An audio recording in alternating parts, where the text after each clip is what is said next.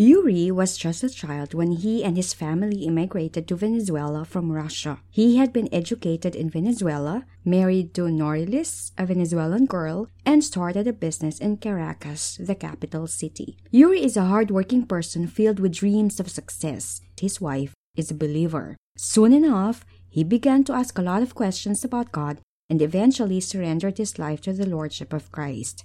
Just a few days after Yuri became a Christian, his business failed. Suddenly, he faced the reality of a huge debt with no way to pay it.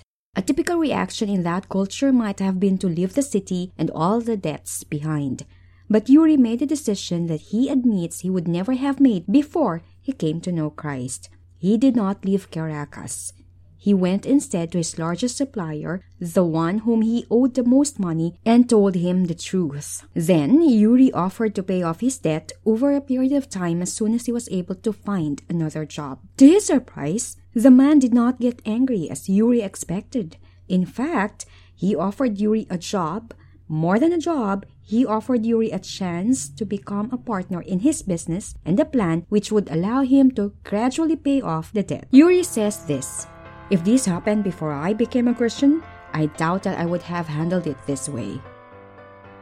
I'm Emilu F. Iman, and welcome to Rescuing Mondays, the podcast for those who are unemployed by choice or by chance, for those who are underemployed or unhappily employed, for those who are just graduating into the world of work, and for those who love the work they do that they want to inspire others, and ultimately for those who want to experience God in their life and in their workplace. This podcast was created with the belief that there is a better way to see work and to work. My goal here is to encourage and inspire professionals just like you, no matter where you are in your professional personal, or spiritual journey. The mission of Rescuing Mondays is to make the life changing wisdom of the Bible understandable and applicable to the modern workplace.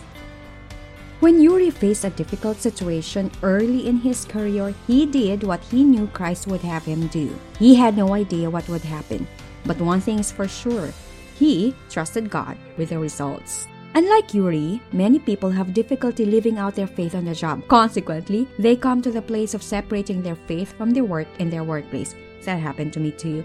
The good news is that God does not give jobs just so we, workers, can earn a paycheck. Every job description reflects God's purposes in the context of work.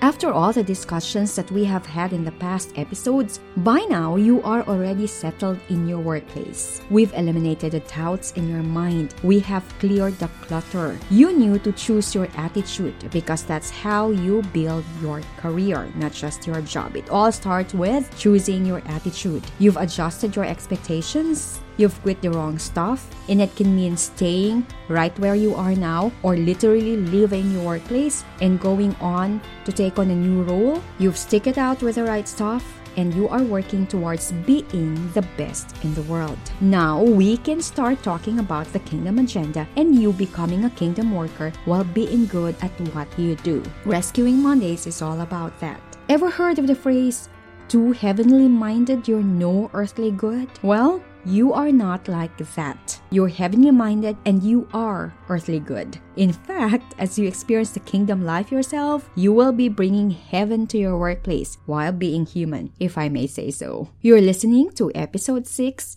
Becoming a Person of Integrity.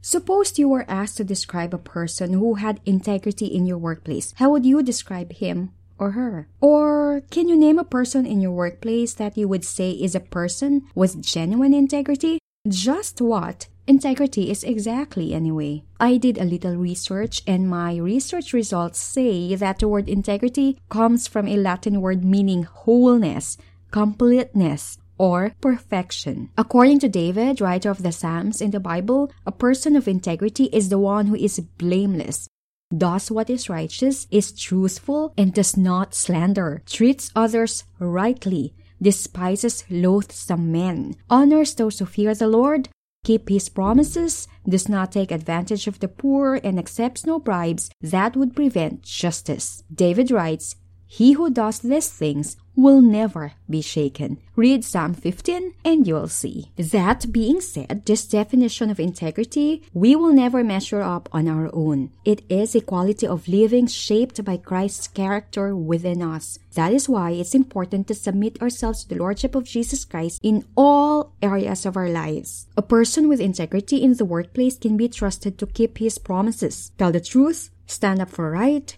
have pure motives, and keep confidential matters private. Meeting a person who tells the truth and keeps his or her word is truly unusual in today's workplace. Today's workplace provides a good opportunity for you to be radically different than most of the world in the area of integrity. Integrity is a reflection of inner character that has been shaped over time by the thoughts of God. Integrity does not appear spontaneously in the middle of volatile circumstances or under great pressure. When one finds himself or herself under the pressure of difficult circumstances, Many choose to compromise what they know to be right. They take the route of least resistance. We are all fellow strugglers in a world that has not yet been fully redeemed. Most of us are like Paul in the Bible who said, What I do is not the good I want to do. No, the evil I do not want to do, this I keep doing. The strength we need to consistently make the right choices can only be found in Jesus Christ. Integrity, morality, and ethics are born out of an authentic relationship with the living God.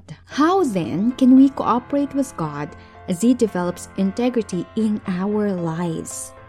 Before I answer that, let me walk you through these processes. As you know, character, whether good or bad character, is developed over a period of time. It begins in the mind with your thoughts. When you dwell on your thoughts, they may lead to desires. Desires, if not carefully examined, can lead to actions. When actions are repeated enough, they lead to habits habits that are practiced develop into character. Character can then influence the kinds of thoughts that you permit, and the cycle continues, molding and shaping your character, your values, and your lifestyle. Got that? Thoughts, desires, actions, habits, character.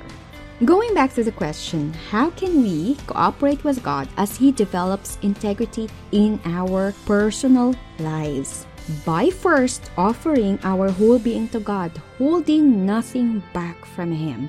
That's where we all start. We give it back to God. We give to God our lives. We give Him full access to all our life, including our thought life, especially our thought life. God does not want us to be molded by the world's agenda he wants our mind and thoughts to be transformed. Truth is, this is next to impossible apart from God working in us. But as we yield to Him and cooperate with Him, He can cause us to desire to do His will. Once the desire is established, He enables us to act according to His will and purposes. We recognize our inadequacy and Christ's sufficiency.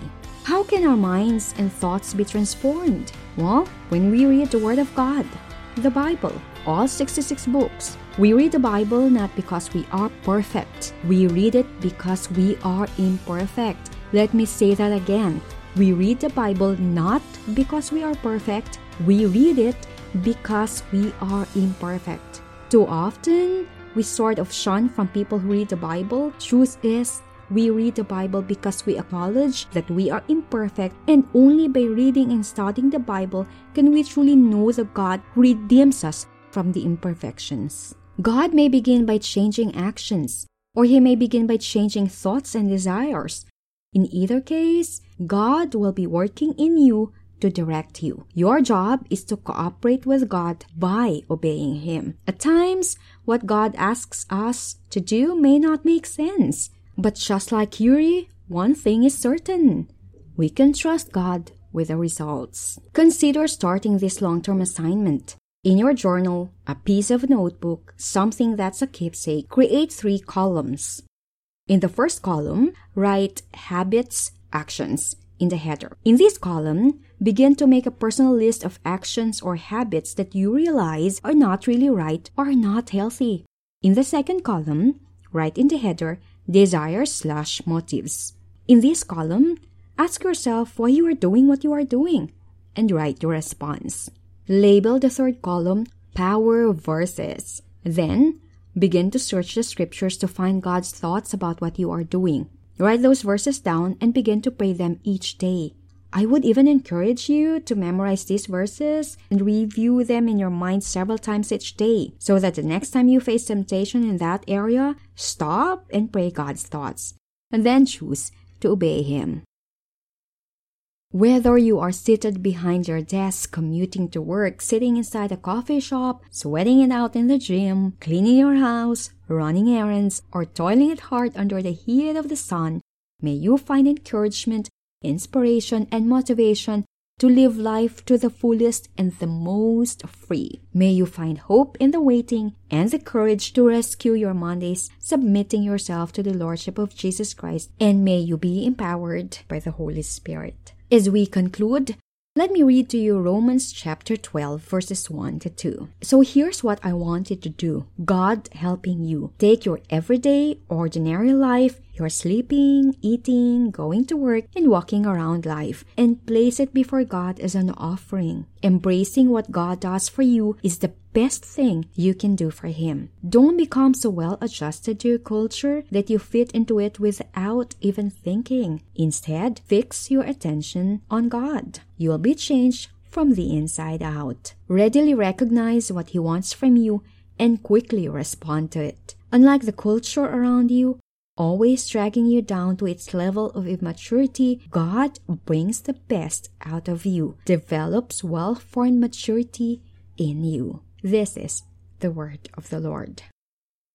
If this episode has been helpful to you, go ahead and subscribe so that you don't miss the next one. Also, be sure to leave a review and a five star rating because these are really, really super helpful for others to find this podcast. And for those of you who have already left a review and have already rated five stars, I cannot thank you enough. Also, come find me on Instagram at emiluiman and at emiluiman.com. I'd love to connect with you there. Before you switch gears and go back to work or tackle the rest of your day or enjoy your pleasant evening, let me tell you about a grand narrative. It's epic, remarkable, and redemptive. God created something good, we fell into sin, Jesus made it right. One day, God will make all things new. God created something good. In the beginning, God created the heavens and the earth and everything in it. God looked over all He had made and He saw that it was very good, you included. Even if you don't believe this, it doesn't make this truth less true. We fell into sin. As it is written, none is righteous. No, not one. No one understands. No one seeks for God. All have turned aside. Together we have become worthless. No one does good, not even one. Because of sin, all humanity is separated from God. But Jesus Christ made it right. Jesus came, paid the penalty on our behalf through death on the cross. He was crucified and rose from the dead. He ascended to the heaven and sent the Holy Spirit to empower us. Christ redeemed us. He made it right. And one day, God will make all things new. A day is coming when Christ will return. He will complete His new creation with a new heaven and a new earth, with no tears, no pain, no suffering, no brokenness, no helplessness, just love. God will make all things new. Meanwhile, God invites us to join Him in His redemptive work of restoring all things. Have you responded to His invitation yet? If not, do it right now. Pray this prayer with me. Lord Jesus, God Almighty, please save me from my sins. I know I fall short of your glory, but I don't want there to be any distance between you and me anymore. I believe that you gave your life on the cross to pay for my sins. I believe that you rose in victory from the grave. Please forgive me for all my sin. Wash all the guilt and shame away. Jesus, make me alive in you. I receive you as my Savior and Lord, and I want to follow you all the days of my life. Thank you for finding me and saving me. I believe it, I receive it. Amen. As always, I hope our time together has helped you see that there is a better way to see work and to work, and that God has a plan for your workplace. All you have to do is ask Him to help you see it. Until the next one, I'm Emilu, and this has been Rescuing Mondays. Thank you for listening.